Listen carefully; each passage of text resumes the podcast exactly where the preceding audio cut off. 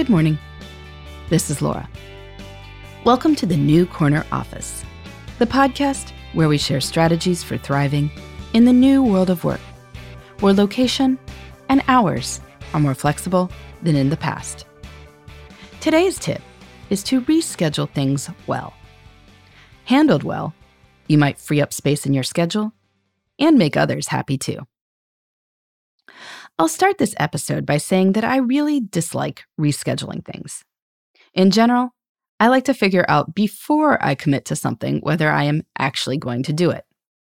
I assume that other people have busy lives as well, and they are no doubt doing difficult things to make our original time work. Keeping the commitment is really about being respectful. So I almost never ask to reschedule things. But that doesn't mean I don't sometimes welcome a little more breathing room. I recently got an email from someone asking me to reschedule a virtual discussion that was supposed to happen in a few days.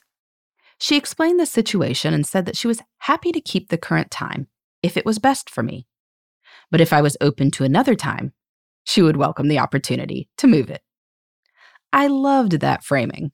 The note was so respectful of my time in that it honored the commitment we made. She was only going to move the time if I was neutral or if the new time worked better. As it turned out, the original week was getting pretty crowded for me too, so I was quite happy to move the event to a different time.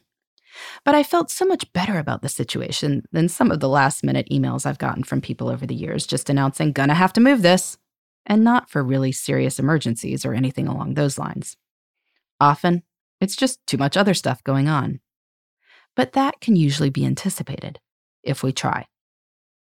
So, if you are staring down a busy day or week and you are thinking about rescheduling a few commitments, try using a version of my friend's approach. First, plan ahead. You can see if things are getting busy.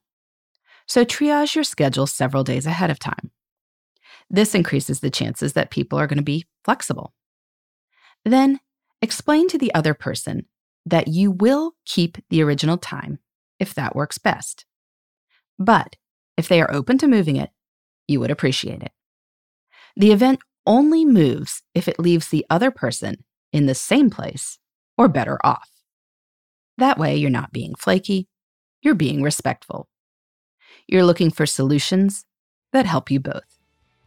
And this means that when the rescheduled event finally happens, the other person will be in a far more positive mood about it. In the meantime, this is Laura. Thanks for listening. And here's to succeeding in the New Corner Office.